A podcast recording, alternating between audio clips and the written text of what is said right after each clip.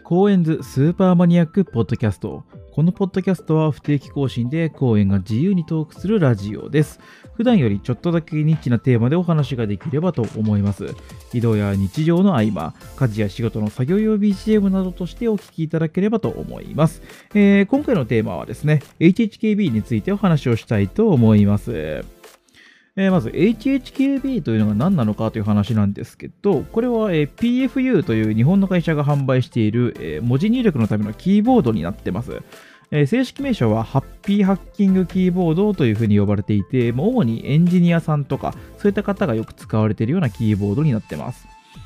で、これをですね、私は所有して1年ほど使っているんですけど、まあ、特徴としましては、まあ、1つ目、静電容量無接点方式キーボードというものが挙げられています。で、これはいわゆる、ま、メカニカルとか、ま、メンブレン、パンタグラフとかとは違って、物理的なですね、こう、キーのその接点がないんですよ。機械接点がないんですよ。なんで、打鍵感がその独特で、まあ、これが好きな人には本当とことんこれが刺さるというような感じになってます。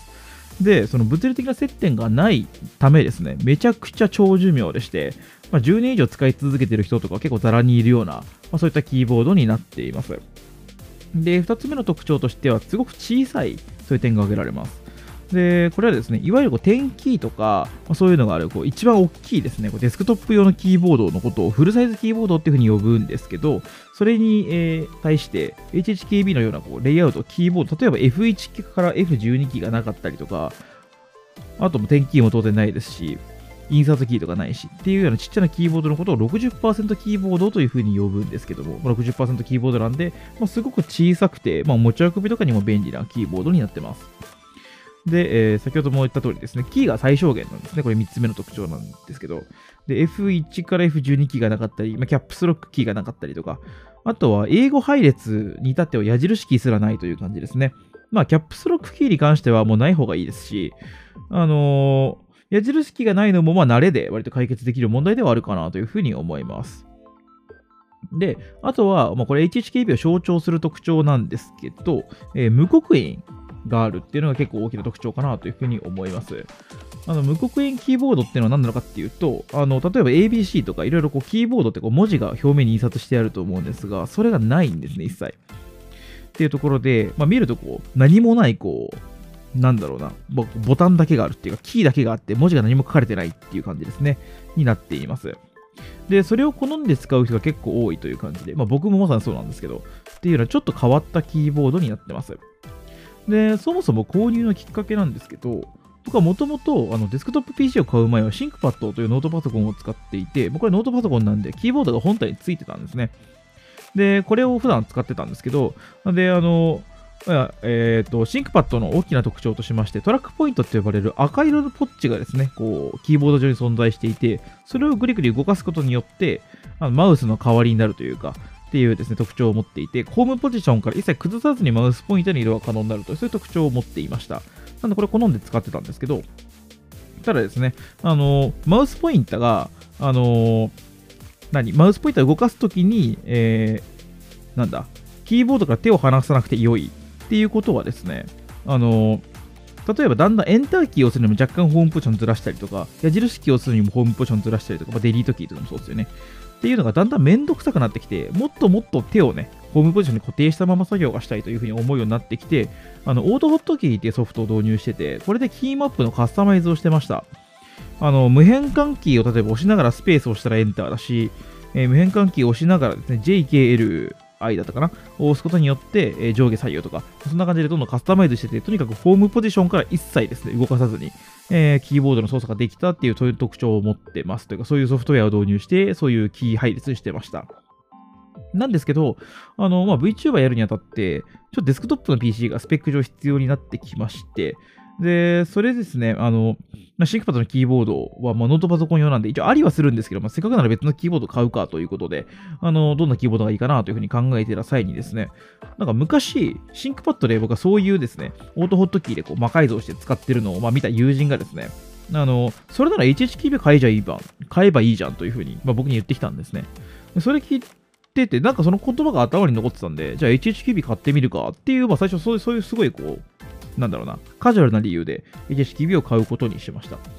で、買ってみたんですけど、それでめちゃくちゃドハマりしてて、もう今じゃちょっと HHKB 側のキーボードを使うのはとても考えられないなというふうに思ってます。で、私が購入したキーボードのモデルっていうのは、えー HHKB のプロフェッショナルハイブリッドタイプ S の US 配列の墨色無刻印となってます。これどういう意味かっていうと、えー無刻印の、えー有線と Bluetooth のハイブリッドで、えー静音モデルで英語配列で黒色っていう感じのそういった仕様のキーボードになってます。で、これ私はおよそ1年ぐらい使用したんですけど、まあ、1年使った感想としてはですね、もう本当に何の文句もなく最高だなというふうに思ってます。あの、本当に、なんかね、もうこれちょっと信じてもらえないかもしれないですけど、とにかくね、もう触るのが楽しくて楽しくて、その、キーチ式 B に触れたいがゆえにこう、タイピングしているぐらいっていう時もあるぐらいですね。とにかく HHKB を触るのは楽しい。で、これ1年経っても全く気持ちは変わらないですね。なんで、間違いなく文章の入力量というか、入力してる文章量が倍以上になったかなというふうに思ってて、まあ、生産性が上がったなとすごい痛感してます。でですね、これ以外のキーボードを受け付けなくなるっていうですね、まあ、デメリットもあるんですけど、例えば、業務で使うですね、あのノートパソコン僕対応されてるんですけど、そのノートパソコンを操作するときも、ま、ノートパソコンなんで当然キーボード据え付けられてるんですけど、あのどうしてもですね、HHKB を使いたくて、わざわざノートパソコンに USB でぶっ刺してそれ使ってるっていうですね、まあ、そんな感じです。で、まあ、対応されてる端末が JIS の日本語配列なんですよ。で、HHKB 僕が持ってるのは US 配列で、そのまま入力するとあべこべに入力されちゃうんですね。なんで、US 配列の入力に変換してくれるソフトウェアがあって、それを、えーまあ、ちょっと起動させて使っているという感じになってます。で、私はあの Windows のデスクトップ以外にノートパソコンで MacBook Air を持ってるんですけど、この時はいわゆる損失スタイルと呼ばれる方法で、入力をしてます。で、これ何なのかっていうと、まあ、GNU とかの、まあ、創始者の、えっと、リチャード・ストールマンっていうですね、人がいるんですが、その人がやってるスタイルで、ノート PC のキーボードの上に HHKB をドンって乗せて、そこで操作するっていうですね、まあ、その下にあるキーボード、まあ、の Apple のね、まあ、何億円、何兆円かけたか知りませんけど、そういうですね、もう技術の結晶であるキーボードをガン無視して、その上に全然他社のキーボードをドンって乗っけて操作するっていう、ちょっと冒涜的な操作方法になるんですけど、まあ、これで普段作業していて、まあでもやっぱりね、Mac のキーボードとはいえ、やっぱ使う気にならないんですよね、もう HHKB 使っちゃうと。他のね、キーボードで入力する気が、まあ、さらさら失せちゃうんで、まあ、そんな感じで作業してます。ね、まあ、これは、まあ、HHKB 持ち歩かなきゃいけないっていうデメリットは存在するんですけど、でも HHKB 先ほども申し上げた通り、すごく軽くてコンパクトなんで、あんまりカバンの容積負担にはならないかなというふうに思ってます。で、まあ、僕が使ってみて、どんな人におすすめできるかっていうことをですね、ちょっと改めて考えてみたんですけど、これはですね、ちょっとハードルが高いことを申し上げるんですが、道具側に自分を適用する覚悟のある人ですね。その生産性が高まる、まあ、これとともちろん大前提なんですけど、生産性を高めるためであれば、自分がですね、もう慣れている方法っていうのを捨てて、道具が提示してくれる方法で自分を強制し直す。まあこれ最初はめんどくさいんですけど、まあ、慣れればね、あの簡単に触れるようになると思うんですけど、最初のしんどい期間をですね、自分のこう方法をねじ曲げてでも生産性上げる方にですね、触れる人っていうのは HHKB すごく向いてるのかなというふうに思いました。あと2点目としては、矢印キーを多用しない人ですね。あの、矢印キーを、えっとですね、その、なんだ、キー一つじゃなくて、FN キーと組み合わせて特定のキーを入力することで上下左右のキー入力を再現しているっていうですね、まあ、そういうキーボードになってるんで、矢印キーをめっちゃ使う、例えばゲームとかですごい矢印キー使うんだって人とかはあんまり向いてないキーボードかなというふうに思ってます。で、えー最後3点目ですね。JIS キーボードから逃れられない人ですね。はお勧めできないかなと思ってます。例えば僕の場合は先ほど申し上げた通り、US 配列の入力に変換するソフトウェアを使っているというふうに申し上げましたが、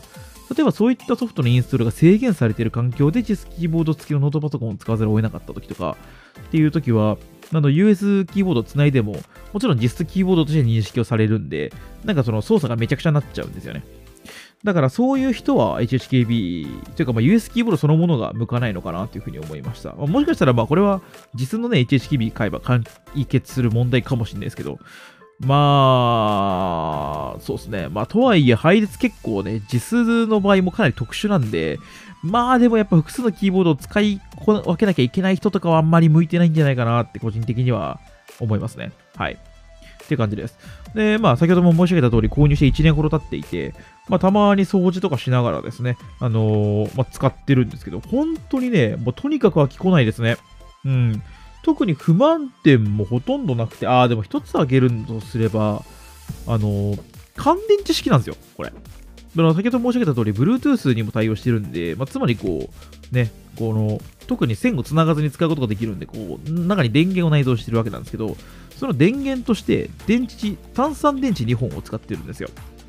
炭酸電池2本を使ってるっていうのは結構肝で、あの、まあ、僕の場合は N ループみたいなあの充電式のね、えー、乾電池を使ってるんですけど、そうじゃない場合って、例えば切らしたらちょっと買いに行かなきゃいけないし、なんかあんまりこのご時世、その炭酸乾電池って、まあ、使わないこともないとは思うんだけど、まあそんな使わないじゃないですか。なんで、そのためにわざわざ電池を買わなきゃいけないとか、まあ電池をね、充電式の持ってても電池を充電しなきゃいけないとか、そういったところはちょっとめんどくさいなっていうふうに思いますね。ただこれに関しては、まあ一長一短あるかなと思っていて、その設計思想がちょっと特殊なんですよね。あの、っていうのはずっと末長く使えるキーボードっていう思想なんですよ、これ。なんで、例えばこれをリチウムイオン電池とかにした場合ですね、は、あのー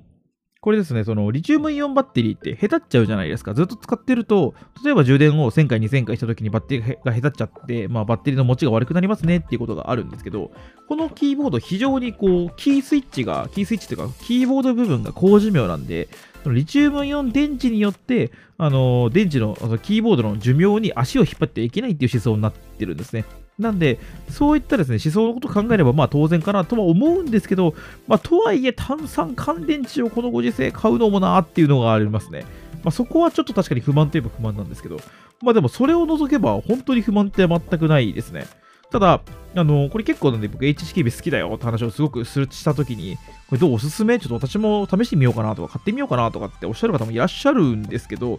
あの、万人には全然おすすめしないキーボードなんですよ。あの、癖があまりにも強いので、まあ本当にあの、なんで、なんだろうな。これ高級キーボードだから使いやすいはずだって安易に買うと絶対後悔する人出てくると思うんで、まあ、そういったね、あの、HHKB 買うときは本当に慎重に試した方がいいかなというふうに思います。ただ HHKB って今実店舗で販売してないんですよ。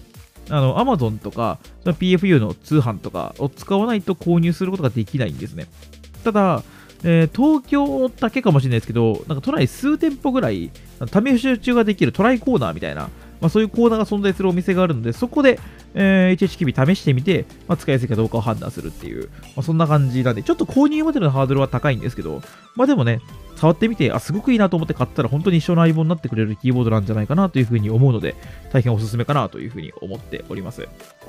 はい、という話でございました。もしよかったらですね、試してみていただければと思います。ということで、えー、こちらのですね、公演スーパーマニアックポッドキャスト、ちょっとですね、こんな感じで配信とか動画とかではちょっと言わないかなっていう、ちょっとマニアックなネタをですね、発信していくような、そんな、えー、チャンネル、ラジオ、ポッドキャストとなっております。こんな感じで不定期で配信をしておりますので、よかったら次回も聞いていただければと思います。それでは VTuber 公演をお届けいたしました。またお会いいたしましょう。バイバーイ。